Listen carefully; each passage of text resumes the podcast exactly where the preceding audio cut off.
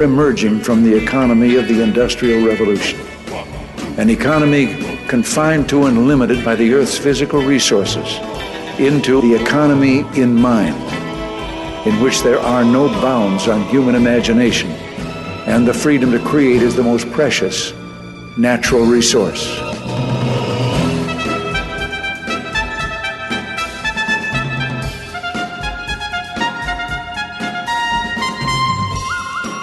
Welcome to the Soul of Enterprise Business and the Knowledge Economy, sponsored by SAGE, energizing business builders around the world through the imagination of our people and the power of technology. I'm Ron Baker, along with my good friend, VeraSage Institute colleague and co host, Ed Kless. On today's show, folks, it's Free Rider Friday for October. Welcome, Ed. Hey, Ron, how you going? I'm great. How are you? I'm terrific, thanks. I'm l- really looking forward. We're, just want to let everybody know we're pre-recording this show. It's a Free Rider Friday for for November, uh, and we are doing it in November, but it's going to broadcast in early December. I always say that, wrong because I'm paranoid that something like really major is going to happen, and right. people are going to be like, "Why didn't they talk about like this major thing that happened?" Right, so, right. Yeah, you're right. It's no, I said October. It is November. I apologize. That's right. no, November. that's okay. Yep, yes, and it's, it's, actually November 21st. Bitcoin is trading at uh, 81.79. Just to let people know. Well, uh, yeah, Ed, that's uh, actually the top of my stack. Uh, and and maybe we can come back. We can talk about the VeraSage Symposium and the Art of Value conference that we held in your hometown. Yes, yeah, yeah, Texas sure. With, um, but let's just jump in since you mentioned Bitcoin. Bitcoin, it, it's risen nearly 700% just in this year. And yes. It, yeah, it's amazing. I know you must be thrilled. Um, here's the interesting thing. This is from The Economist called Scam or Substance from November 11th, 2017. So they, they're talking about the Bitcoin rise.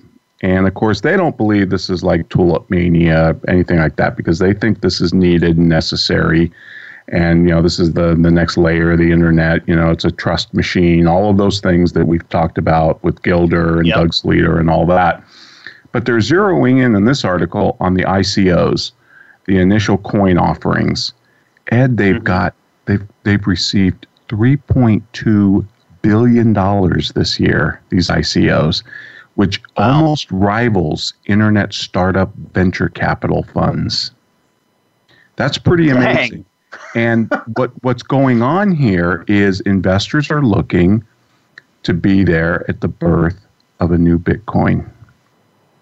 At least that's what the economist thinks, and I think that's a pretty good theory. Um, the SEC did bring its first charges against an ICO. A lot of these are scams, they they think, or you know, they're funding silly projects that won't work and all that. China and South Korea have banned ICOs completely. Mm-hmm. And what The Economist is saying, and I think this is a really interesting point, is that the ICOs could bring a new form of a firm as well crypto cooperatives. So they get okay. the advantages of a firm, you know, lower transaction costs and all of that aggregation of capital, but you have a decentralized structure. So the economist basically concludes by saying, look, it's wrong for regulators to ban these things. They shouldn't be banned because lots of good things can happen, even in a bubble or mania, even if people yep. lose money. And they point to the dot com, right? The dot com boom yep. and bust, which brought us Amazon and eBay. And if we looked hard enough, we could probably find some others, you know, that emerged out of there. Um, and they cite Quebec, which is really interesting because they invite ICOs into what they call a regulatory sandbox. So there's less strict rules. So the economist is kind of preaching that they still need to be regulated, but with with kids' gloves. Interesting. Yeah, there's a, there's a lot going on here, Ron, and and uh, man, I, I, only know a bit about this, and no pun intended on bit. Uh, the but I will say this. Uh, we are not done with this. I mean, th- th- this this is for real, and, and I'm not talking anymore about blockchain. I'm talking about Bitcoin. I, yeah. I, I don't know what it's got to go to to to for people to go, okay, this is real. But I think that over eight thousand dollars sounds pretty real to me. I mean, if if this were just fluff and was was going to completely plummet to zero, I, I, I don't think it would have gotten this high. I, I just I just don't. And I you know I look I totally could could be wrong. This is complete speculation on my part, uh, and I'm certainly hoping that I'm not. But I I can see this certainly being ten thousand by the end of this year, which is only you know thirty something days from now. I think that's Mhm. very possible. And I think it could double or triple again next year, or even go up 700% again next year. And we Mhm. could see $70,000 $70,000 Bitcoin or $100,000 Bitcoin in two years. And I think it's very possible that this gets over a million dollars at some point. I really do. I and for a couple of reasons. Number one is that it's really unprecedented in that it's not. This is not a company. right. This is right. This this is this is this isn't even an industry like real estate. I don't think there's a there's a bubble to be had here. It doesn't it doesn't follow those rules, right? Yeah, because it's not something that already exists. I mean, I, I guess you could sort of equate it to like the railroad burst, you know, in the 1800s, and the Economist brought that up too, along with like the dot com burst when you had all these new companies. But but I think the difference here is is this is needed. There's no doubt that c- commerce is moving to the internet, and that whole trust transaction layer you know there's going to be some type of currency that's needed and, and you know how many currencies can we really have i mean libertarians have been talking forever about you know free money and and uh, c- competition within money and that's certainly true but but some have to dominate others Correct, correct. And look, I, I think there's there's lots of, of, of reasons to to say that if it's going to be one, it's probably going to be Bitcoin. You know, th- this this goes to some so, some of the stuff that uh, Nassim Nicholas Nassim Taleb talks about, right? With the with with uh, anti-fragile, the longer something exists, the more likely it is to continue to exist. yep And now, granted, Bitcoin has not been around all that long, but it's considerably longer than all of the others yep right? And Yep. and and therefore and therefore it is the most likely one by far to continue on. Uh, you know, a- again, it, you're right. It, it's it's needed because we, we certainly need a currency system that is not based on fiat currency. I, I think that the, you know there's a lot of other things. Some of these ICOs that we're seeing come out, and I again I don't know if I have this right, but some of the more promising ones are interesting in that some of them are are what are called side chains. Ron, have you heard of this? yes oh Where yeah they're where they're based on the bit on Bitcoin. In other words, to Mhm. buy in, you have to buy Bitcoin first right right?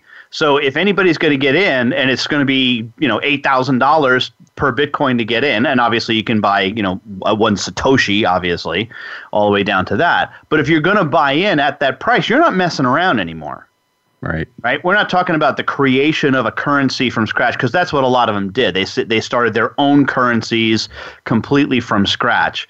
But some of these ICOs are based on the value of Bitcoin. I, you know, I don't thi- think people are going to play around with that.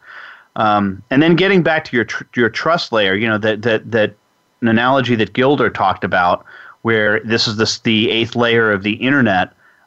I, I think that's such an important point because when we get to that point where this is completely ubiquitous and transparent and we don't even see it yep man it's, know. this that that's gonna that's gonna be big that's gonna be big when when some when a company democratizes this technology and makes it simple so you don't have to be an engineer to understand all these you know wallets and keychains and all this stuff uh, it's it's Mhm. going to be big and and you know a lot of smart people like gilder like trace mayer uh, the guy who does bitcoin knowledge uh, podcast they're long on bitcoin i mean gilder thinks bitcoin is you know the, the one to bet on in the long term mm-hmm. and you know Yeah. like you, you like you say it's got staying power and you know that's from from their mouths to god's ears ron that's all Yeah. i have to say and it's just so darn elegant you know this whole this whole technology and the blockchain that undergirds it is just it's a marvel it's a human marvel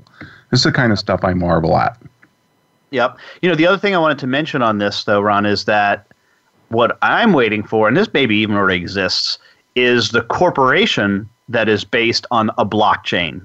right So it, it's it's where its stock is blockchain. Right. And I think that's interesting because now we're talking about re- the replacement for the the corporation, the the government sanctioned corporation, as a place to where you can pool money. Right. No, exactly And right. that- that's really crazy. And then the other one that I heard uh, in the last couple of weeks is imagine combining the common the, the combinations of of the blockchain, Bitcoin, ordering online, and semi-autonomous or or uh, autonomous vehicles, whether they be drones or or driverless cars, to the point where you can you can you can have a so you can order something on the internet and have it flown into your garage, and no one Yep. would ever know what it was. Yep. And, and Ed, one more thing to combine Internet of Things. All these mm-hmm. things are going to be connected. You know, your your refrigerator is going to be able to do that ordering. you won't even have to do it. Right. Right. Well, and I'm just as a libertarian, I'm just thinking about other things, right? That, that again, as being one of the, the few libertarians I know that has never smoked pot, like I, you, you're just not going to be able to. You can't possibly trace all this stuff. Exactly. Yeah. You know. No, it's it's really exciting. I'm just uh, I'm just infatuated with this with this topic. So that's mine. What do you got? I know we've got three minutes or so before the break, but what what Oh, that's okay. launch? Yeah. Yeah, no, I, there, you know, there's and there's so many things. I, I, um, let's let's talk about this one because it's it's sort of semi-related. Just in an article again in our our fav- one of our favorite go-tos, and that is FEE Foundation for Economic Education. The fact that in North Korea the black markets are saving lives Yes, I read that. and they, this is this is the Jang Jangmadang generation. Mhm. Turn meaning market grounds, and th- uh, initially they were disorganized traders in the fields, but now they're getting more and more organized. And they, they, th th according to this article, they figure that roughly twenty percent of of North Korea Koreans participate in these underground markets, and this this to me is one of the the beginnings of the cracks in the, the DPRK, and it can't it can't happen soon enough from my perspective. This is a very complex issue. I mean, you, you want to talk about you know it, nuking them? That no, that's not the solution. Even sending in troops in, in there is not a solution because they do have nukes. This kind of stuff, slow infiltration of the marketplace, ultimately, in my view, is the long term solution. Yep, and and you know I've read a lot on this, and those marketplace sprung up in the in the '90s during the famine, and the government cracked down on them. But then they realized that since their central food distribution network was just you know utter disaster and couldn't feed people, they had to tolerate these things. Now these guys still have to pay bribes sometime to the police if they want to do a crackdown, but you're right. I mean, they're they're this is what's keeping people alive, and it's also giving them a lot of media and movies and soap operas from South Korea, from China, and these people are starting to see that hey, the rest of the world lives differently from what the regime likes to feed us, you know, and and tell us, and and I just think that's that's awesome, and you get that when you get that free flow of information, you know, whether it's USB sticks or whatever, um, that's going to be really powerful. Right. And next, who? What's ne- and next? Cell phones and Bitcoin. But wow, Ron, we're already up against our first break here. As always, Free Rider Friday goes goes through go, go by very quickly. But we want to remind you, you can contact Ron or me by sending an email to asktsoe at verasage.com. The website, of course, The Soul of Enterprise, where we post show notes and previews to upcoming shows. But right now, a word from our sponsor, Leading Results.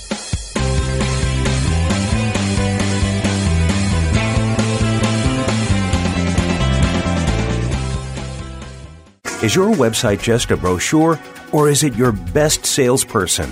If your site is not the best lead generation tool you have, we should talk. We are leading results. We build websites and marketing programs that impact your bottom line. Using HubSpot or WordPress, we'll create a website and supporting marketing program that gets your business found, converts web visitors to leads, and provides clear tracking on what is and is not working. Learn about our team and approach to your success. Visit leadingresults.com slash TSOE to find out more. There is no blueprint for running the perfect firm, no way to know the challenges you'll face. But your journey does not have to be an odyssey. Experience what it is like for every part of your firm to be connected. Experience a practice management tool where everything is just a click away. Experience Office Tools. To learn more, visit officetools.com. Have you ever read a book that changed your life? I sure have. But have you ever read a book where the foreword changed your life? Me neither. Hello, I'm Greg Kyte. I wrote the foreword to Ron Baker and Ed Kless's new ebook, The Soul of Enterprise Dialogues on Business and the Knowledge Economy. The value of this book is found entirely in its foreword. So when you buy it, think of it as buying the foreword and getting the rest of the book for free. Available now for download exclusively on Amazon.com.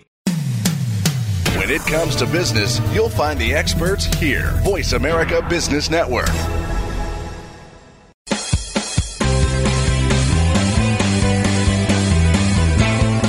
You are tuned into The Soul of Enterprise with Ron Baker and Ed Kless. To find out more about our show, visit us on the web at thesoulofenterprise.com. You can also chat with us on Twitter using hashtag AskTSOE. Now, back to The Soul of Enterprise. All right. Well, welcome back, everybody. We're doing Free Rider Friday for the month of November. And I'd like to remind you if you want to send Ed or myself an email and suggest topics or give us feedback on the show, we love getting your emails. You can do so at asktsoe at verasage.com. And we will post full show notes at thesoulofenterprise.com. Ed, uh, going off on another FEE article, the Foundation for Economic Education. You probably saw this one too. This is from uh, Jeremy Horpedahl, I believe, uh, from September 18th, 2017. Here's a number for you 766 million, 10,000 people. So okay. 766 million people. That's the number that live in extreme poverty today defined as less than $2 per day, right? Mm-hmm. 6.4 billion do not live in extreme poverty. 6.4 billion people do not live yep. in extreme poverty today. In 1981, China had a po- an extreme poverty rate of 88%. 878 million people lived in extreme mm-hmm. bone crushing poverty. In 1987, it was 61%. 1999, it was 41%. 2008, it was 15%. 2013, less than 2%. Wow. 1.85%. Uh, you know, I look at this. This is the greatest story never told. When people express concern for the poor, you know, it just goes back to that our antidote, right? The only known antidote to poverty is wealth. Mm-hmm. Yeah. And whether you look at China, whether you look at India, some of these other countries, even even parts of Africa, they've all taken, you know, what we've lifted almost a billion people out of bone crushing poverty in the last 15 or so years. It's all because of free markets, globalization, and and capitalism. But what's the Gini coefficient, Ron? Though rich are still uh, getting yeah. richer. yeah. you always have to throw cold water on this, but you're yeah. I, I know. Yes, well, which which is what, what they would what, what people would say, and it's a completely Absolutely. ridiculous argument because, uh, uh, and I, I just I just find the whole thing annoying when people are like, but the rich are still getting richer. Because right, when, based on, on what? Yeah, because when we were at 88% of China being poor or India or whatever, people worry about the absolute level of poverty. Now that that's reduced, they've got to jump onto something else because, of course, you can never be happy with any of this stuff. But as if we could ever equalize wealth anyway. I mean, I, you know, you want equality, visit a cemetery. The, the right. point of this is if we really care about poverty and really care about the poor, like Deirdre McCloskey always talks about. And and by the way, Michael Novak was. This is why he kind of converted from the left to uh, neoconservative, whatever you want to call him. But he wrote mm-hmm. very eloquently on this idea of being for free markets because it's the only it's the only escape from poverty. That's it. Mm-hmm. This is the only thing that we know that works. Absolutely, and here's and here's you know uh, just um, just a follow on with that. I've got one here that I'm going to share that is a, a tie-in. This is uh, from a from a, uh, a website called the Catholic Thing, the Catholic mm-hmm. Thing, and it's the the title of the article is "Someone Else Please Help the Poor." Right. Right. And and it's it's a it's a whole it's a whole article that I think really uh, misunderstandings about this this notion of fair and the, the, the, notion of inequality and it really does a nice nice job of of of uh, talking it talking it all through right um, but what I think is interesting is is the thing that it, it made me think of and I don't know if I shared this on this show before, but one of my favorite scripture passages, Ron, is, and I love it because it's very easy to memorize. It's Luke 12, verses 13 and 14. Right? Mm-hmm. So it's, tw- it's 12, 13, 14.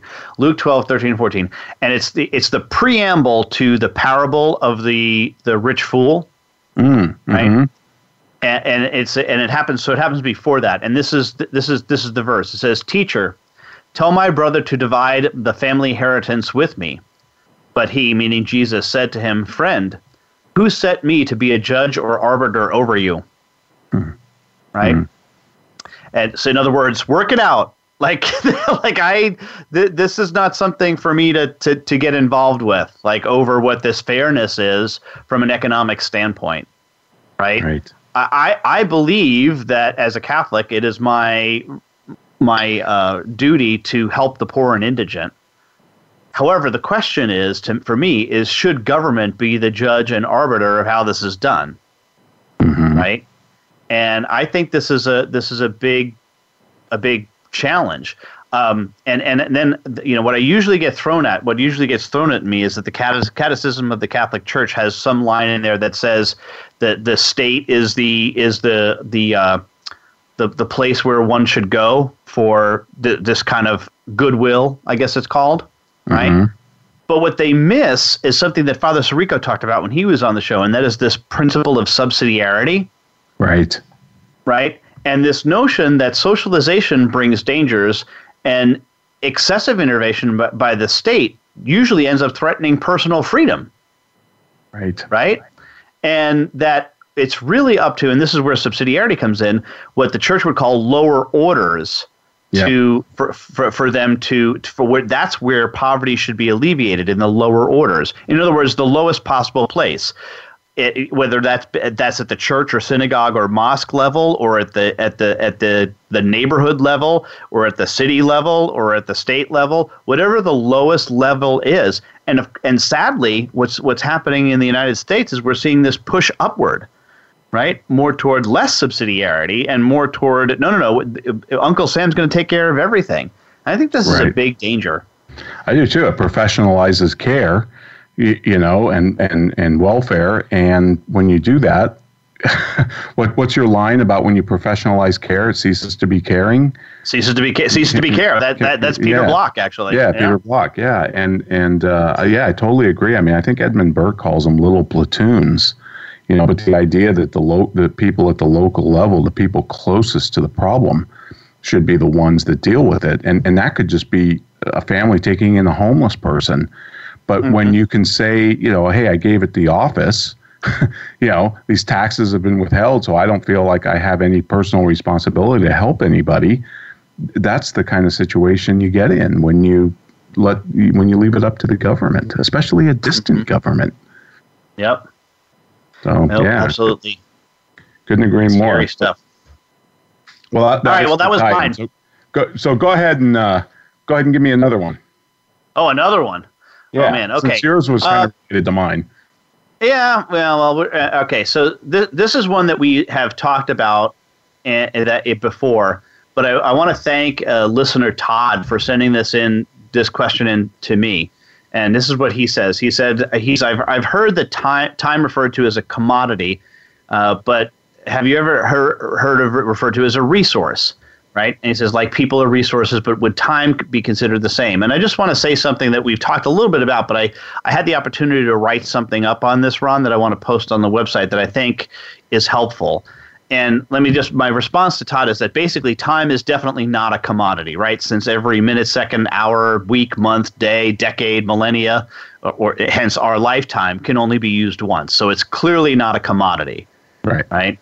And we've also heard this whole thing that time is a resource, but that's not quite true either, right? Human effort, or more precisely, human knowledge is is a is a resource, but thinking of a person's time isn't right because what good is an hour from a person who lacks the ability or knowledge to get something done? Right. Or somebody Right. who's sleeping. Right, right.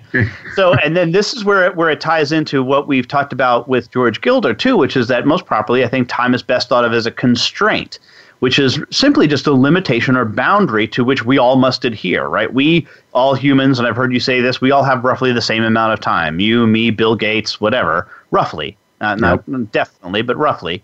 The question is, what do we do with it, right? In other words, our our efforts or our inputs are about the same. The more important question is, what are our outputs, or better yet, as Tim Williams would put it, what are our outcomes, right. Right. right? So I just wanted to get that on the record. This this whole notion of when we when I say time is a constraint, what does that mean? And that's what it means. And and and the other thing about that too, Ed, is is it's one of those concepts. It is kind of a construct. It's a human construct. I mean, Einstein talked about this, right? The relativity and all of that. But without getting into the physics of it, it, it time is very egalitarian, right? You can't sell it, you can't hoard it, you can't trade it, you can't you can't store it. I mean, you, you get what you get, and that's it. Yep. Yep. That is exactly correct. And and and that's the thing you can't store it unlike what CPAs will try to tell you, right? That you can't inventory it. Right. right. yeah, try and inventory time and try and buy it from somebody. You know, try and buy somebody's time. Good luck. Yeah, not going to happen. Not going to happen. So, So, Ed, we have a new sponsor uh, joining the Soul of Enterprise family, and I'm really excited about this. It's Abacus Next. What? Um, tell us a little bit about them. Abacus Next has a very interesting business model, Ron. The their the primary thing that they do is they have this thing called at this the Abacus Private Cloud. And effectively what what that is is it's a super super secure way to access systems over the internet, right? It's it's uh, uh, for those of you who are techie geeks, it's it's remote desktop server on steroids, right? You can take over take over a remote computer, but it, it appears and, and runs as if it's it's in a in a web browser in a sense, but on your computer, right? Right. The really cool part of that is is that that, that therefore you can take current desktop based applications and run them in the cloud, and what they've done is just is ma- made them super secure. So people who are who are running these systems that Abacus is, has has has purchased, they purchased several uh, uh, different applications, right? And you can go to their website and find out more about what those things are. But th- they they have effectively made made them cloud size. It's not true multi-tenant, right? But it effectively and, and they've also given all of these products that they've they've purchased a nice facelift to make, give them modern. And I had the the uh, the privilege of going to one of their their meetings where they they shared with us their their plans for the future and got talking with with one of the marketing folks. And lo and behold they said hey listen we want to maybe think about being a sponsor of the soul of enterprise. So here we are. I want to welcome uh, Abacus Next as a sponsor of the soul of enterprise. And their commercial is coming up but we do before we get to that I want to remind you you can get a hold of Ron or me with that email ask tsoe verasage.com please also don't forget to take a look at our book, The Soul of Enterprise, on Amazon. Makes a great holiday gift for the reader in your life, and you can purchase that both on the Kindle version and also the the paperback version as well. But right now, a word from our newest sponsor, Abacus Next.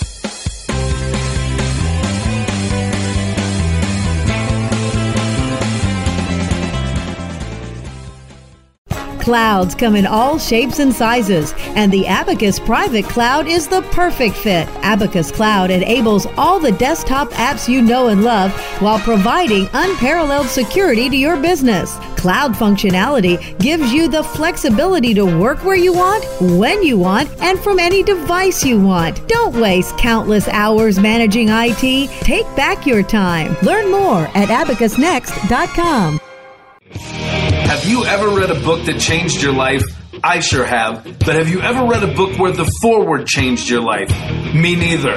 Hello, I'm Greg Kyte. I wrote the foreword to Ron Baker and Ed Kless's new ebook, The Soul of Enterprise Dialogues on Business and the Knowledge Economy. The value of this book is found entirely in its foreword. So when you buy it, think of it as buying the foreword and getting the rest of the book for free. Available now for download exclusively on Amazon.com. When it comes to business, you'll find the experts here. Voice America Business Network.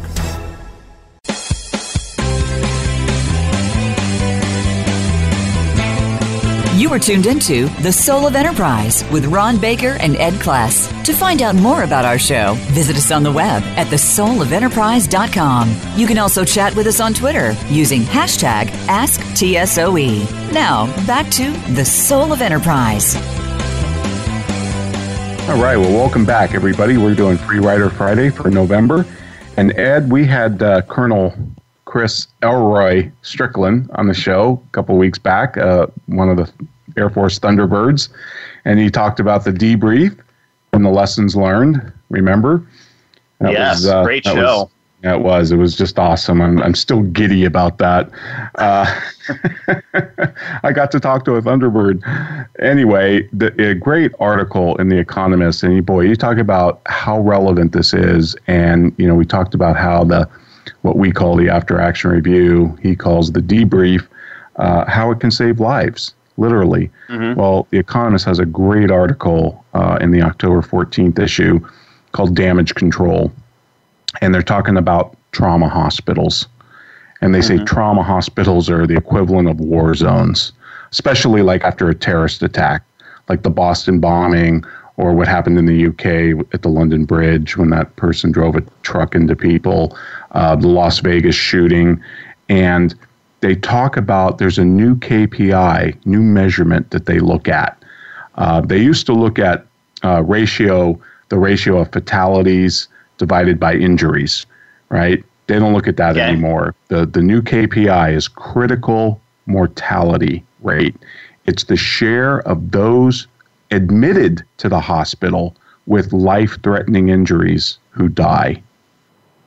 Okay. Right. So now, between 2001 and 2017, especially after a terrorist attack, that rate, that critical mortality rate, was 15% to 37%.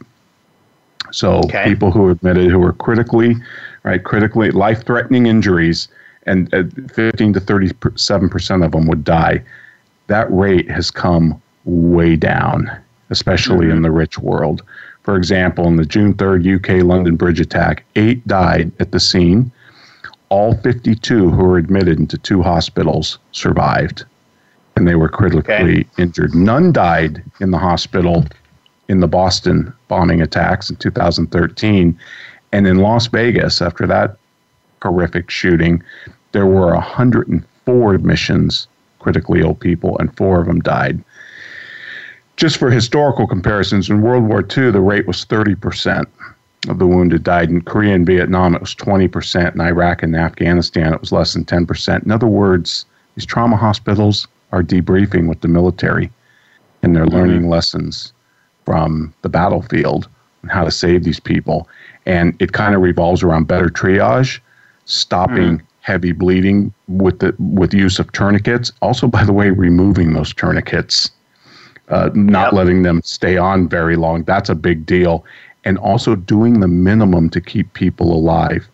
They talked about a couple cases where in the Las Vegas shooting, people come in, they have six bullets in them. The surgeons would only remove three because those are the ones that were most life threatening. They can do the other three later because they didn't mm. want to clog up the ORs and the wards. Um, Interesting. So all of this is really, really part of what the military has learned, and and you know this is one of the reasons too why Chicago, um, you know, it's posited by economists who have studied this that the death rate in Chicago from all these killings, you know, gun killings and all that, gangs and all of that, would be mm-hmm. much higher, say if they were taking place ten or twenty years ago, just because our medic, our you know, our doctors, our ERs are much better at saving these people's lives when mm-hmm. when they mm-hmm. cross that threshold, which is phenomenal. I mean, this is this is. I mean, unfortunately, it takes a war to learn these things, maybe, but this is still a really really good thing. Well, well, for sure, and the advances in medicine have just been outrageous. I mean, the, the it just just the antibiotics and the continued uh, learning about antibiotics is, is fascinating. I, I, I, honestly go both ways on, on the, the whole medical profession, Ron. I mean, I, I, all of the doctors that I know are, are, are extraordinarily fine people. But I will say I, I do agree with this statement, though, and this this actually came up at the, the symposium. If you want to kill somebody, get them a personal physician. yes, no, no, no doubt, no doubt. That's why I'm very skeptical about the whole preventive med- medicine thing. You know that that's actually been studied by economists, and they're they, they don't seem to come to the conclusion that it would save a lot of money. You know, but yep, and, and yep. maybe for that reason, right? Because boy, if you're going to just intervene, that can cause its own problems. Um, but boy, what I what what I really liked about this article too, Ed, they said it's critical, and and these hospitals have learned this. These trauma wards have learned that they've got to debrief after every major incident, and these debriefings can go on for days, and right. it's critical for the doctors to admit their mistakes. And and I think I told you the story. I told somebody this story, um, but you know when I when I was telling the story of uh, sitting in in an after action review in that ICU ward, and the and the lawyer said, "Well, that'll come back and bite him in the butt in, in a court of law." You know, doctors mm-hmm. sitting around admitting errors, and I and I asked the guy, "Do you have any kids?" And he had a seven year old son. I said, "Would you want your son in a hospital that does after action reviews or one that doesn't?" you know um, and mm-hmm. he said of course one that does but of course he'd probably still sue them uh, that's why we have right. lawyers um, right but right, right, just, right. it just that whole driving out fear and it's not a blame game and and especially in perfectionist cultures like professional firms or, or doctors um, to be able to sit around and, and admit errors is is I, I, I just think that's su- such a huge effect of these debrief after action reviews that it, it just it, it's insane why more companies don't use them yeah, and that's that's a cultural shift too, Ron. Right, this whole notion of, of, of admitting the mistakes, and I'm glad that you you were participated in that that emergency room where where they where they did admit to that. You know that this we have to fight this the, the litigious culture that's out there of you know people suing if the, for for those for those mistakes. I mean, if if for no other reason that in the long run it makes us all stronger, right? It, it makes the system better. So you know, th- this is another thing, you know, back and forth on this notion of do, do you limit the liability uh, on on physician caused deaths just so so that they're they would be willing to admit that they've made mistakes. Right, and boy, that's a that's a that's a big trade. I mean, that's a trade off, no doubt. And I don't know if there's a clear answer to that, but to to hold these people accountable for what they say in an after action review um, and then and then you know to tag negligence on that or something. I just think, wow, that that'll just it will be a chilling effect on doing right. after action reviews, and then that that's horrific. I don't, I wouldn't want to think of the consequences of that. Look look how much we've progressed in in this area of, of trauma wards, and that's because yep. of these these after action reviews. Yep. and so. look, I think I think I think part of the reason why so so many people, so many juries awarded so many large settlements is because doctors ap- appeared to be so uh, so enraptured with themselves right yes. that they wouldn't and they wouldn't admit mistakes as part of the culture that when when a jury found hey listen this this doctor was at fault they they were they went the other way and said oh yeah? Oh big guy you think you're so tough? All right how about 200 million dollars? You're right Right, right. And and when doctors admit mistakes and apologize to patients, they're they're sued less. And you know, even I even asked the ICU ward doctor when I sat in through that. I said, "What what has happened to lawsuits?" He says, "Oh, there's been a marked decrease in in lawsuits uh, once we instituted this policy because they've been doing it for years." That's great. That's great. All right. Well, let me throw one quick one at you, Ron. I want to. I want to talk. Um, I want to talk autonomous vehicles, which is another right favorite topic of ours. Uh, yep. I don't know if you're aware of this, but Walmart has its own. Have you heard about this? The Walmart autonomous self-driving vehicle. Oh boy, no, I have not heard this. Yep, Walmart is coming out with where they actually already are testing them in some of their stores. It's not a car run, it's but it scrubs the floors. Oh, okay. Yeah. Okay. and so the, it, these have been been tried out in five stores near Bentonville. Mm-hmm. And you know this this could free workers from hours of drudgery, and of course, what does that mean, Ron? They're worried about what? Job loss. Job loss. That's right. That's right. The article. this is a LinkedIn post from today, and uh, you know th- this is oh what you know what is this is going to kill jobs? This is going to kill jobs. You know what? Driving around cleaning the floor of a, a Walmart, Ron. That job sucks, Ron.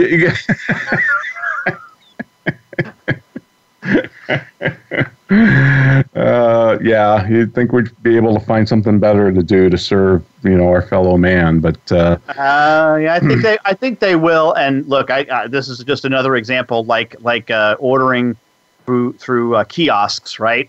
This is what Right. you're going to get if you get fifteen dollars dollars an hour as a minimum wage. yeah, It's going to happen. no, absolutely, absolutely. No, I had not heard that Walmart. That's interesting. Wow, we'll have to put them on our watch list now for autonomous cars. yeah, yeah. So anyway, but we're we're back up against our last break here, Ron. And but please do uh, get a hold of Ron or myself. Ask TSOE, of course, at verasage.com is the email address. Uh, Want to remind you, please also give us iTunes reviews. The way to get there, if you just go to the soulofenterprise.com slash iTunes, that will take you out directly to our iTunes page. And we'd love for you to give us a review or certainly rate the podcast. It's really easy to do that. Just click five stars uh, or whatever stars you deem appropriate. But uh, even more, if you want to take the next step and just write a couple of sentences on, on why you love the soul of enterprise, we would really appreciate that. Uh, but we'll be back after this from my employer, Sage.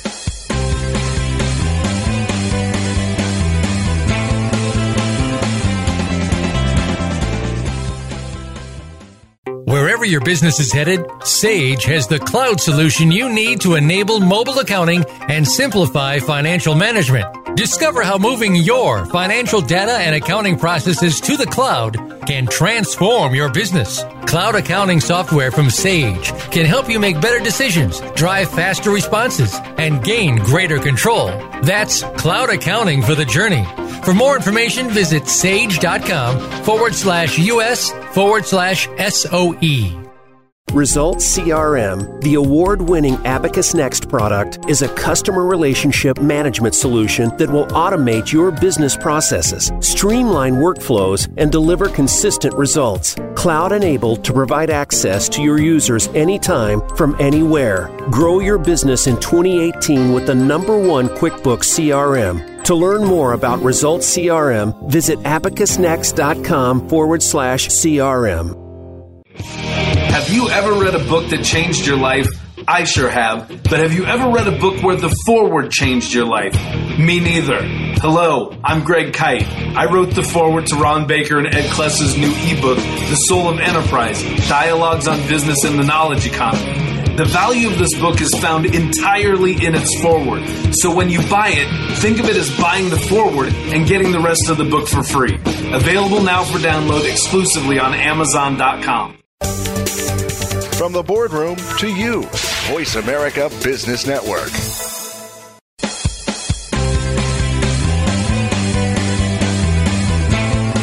You are tuned into The Soul of Enterprise with Ron Baker and Ed Kless. To find out more about our show, visit us on the web at thesoulofenterprise.com. You can also chat with us on Twitter using hashtag AskTSOE. Now, back to The Soul of Enterprise.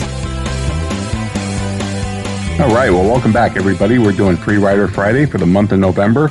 And Ed, I got one here from, of all places, the New York Times from September 29, 2017. Cuban doctors revolt.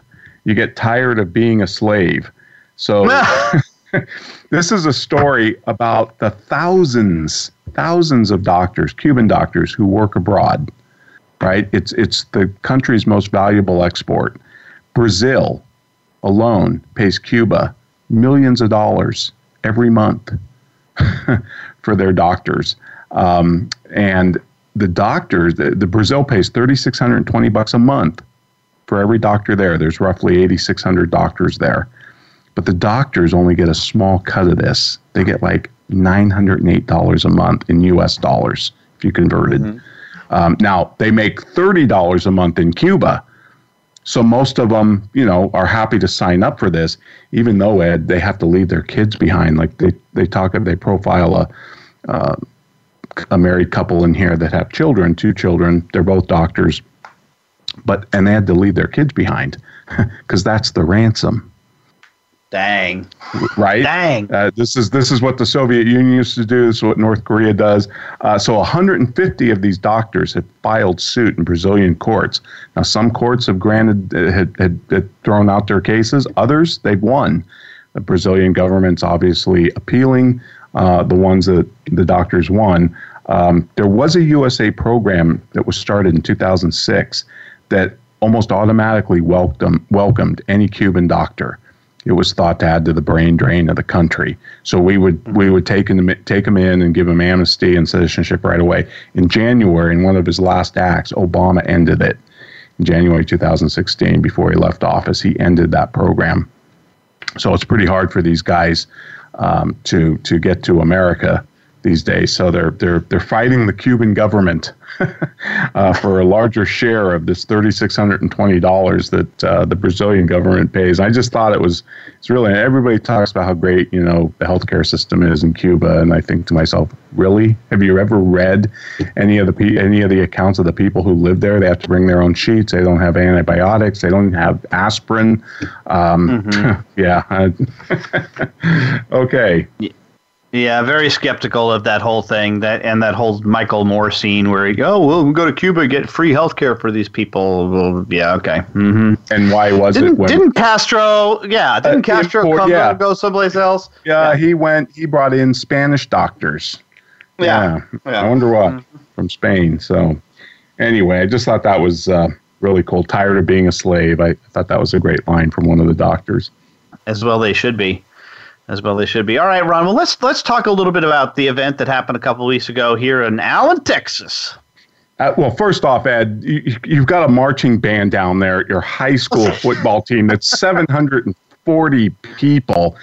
And, uh-huh. and we're and, and it was an away game, so you and Kirk arranged buses for everybody, and, and which was great, and it was a good that was a good 30, 40 minute drive to that other stadium. Yeah, yeah, yeah. yeah. Uh, and we're sitting in we're sitting in the visitor section, and uh, right around the end of the first quarter, maybe the start of the second, the band starts coming out of the stands. I mean, I thought there was a bomb threat. It would look like it, there was this massive evacuation. These kids have to take both sides of the field.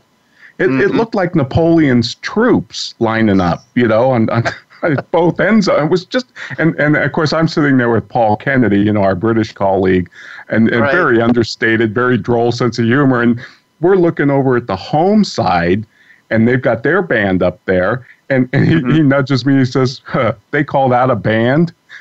Yeah, yeah. and it's what 250, 300 kids. I mean, I thought it was it's not like it's a. Sm- it, it, oh, it was big.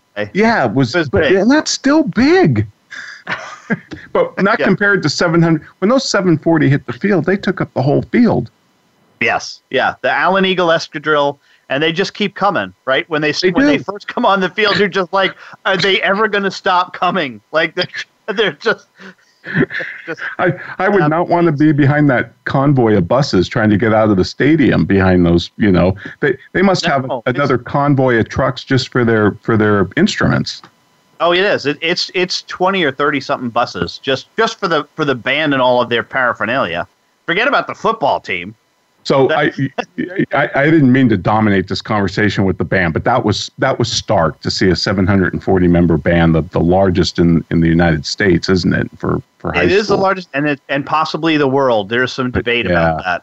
I, I, yeah, I was going to ask you who in the world's bigger than this. I, I, guess North Korea might have somebody. You know, when they when they do their games, they have like twenty thousand kids. You know that Mar- a marching band, I suppose. Yeah, flip those yeah. cards over. But yeah, yeah, they're not a marching band.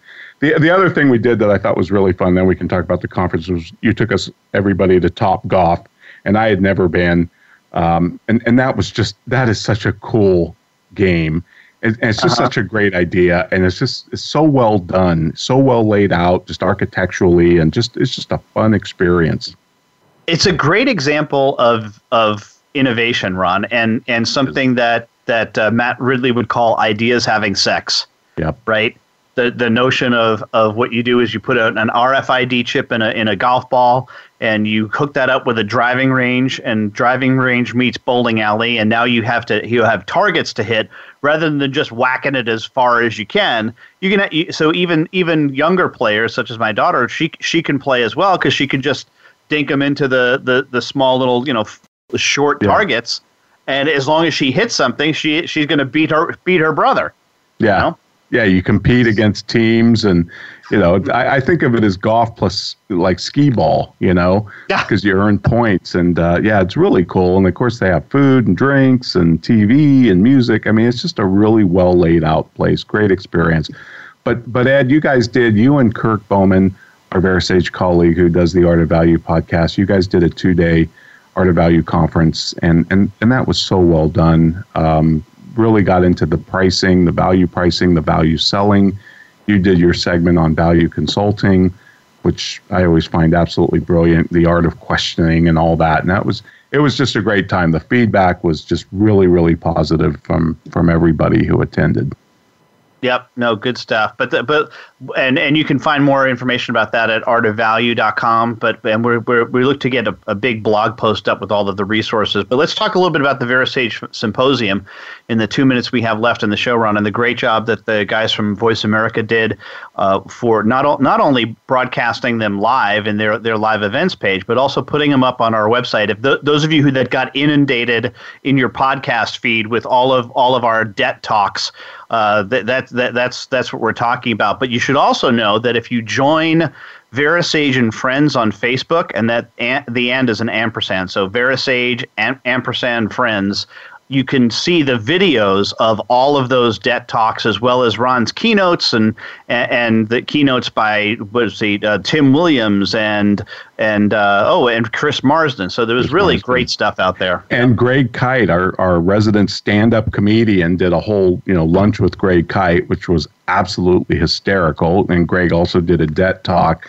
All of that stuff. Ryan Treasure and Robert Cellino did such a great job broadcasting that out, both audio and video uh, live. It was just fantastic. I'm thrilled that we captured it all.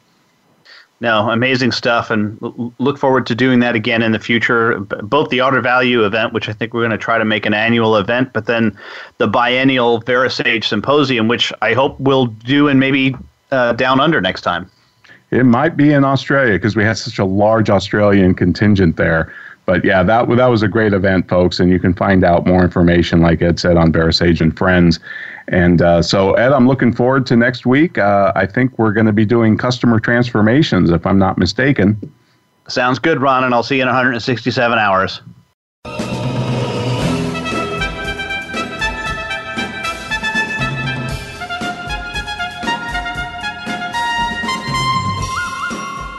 This has been the Soul of Enterprise Business and the Knowledge Economy, sponsored by Sage, energizing business builders around the world through the imagination of our people and the power of technology. Join us next week, folks, Friday, 1 p.m. Pacific, where we'll be talking about customer transformations. In the meantime, check us out at thesoulofenterprise.com. We'll have full show notes on today's topics from Free Rider Friday, and you can contact Ed or myself at asktsoe at verasage.com. Thanks for listening, folks. Have a great weekend.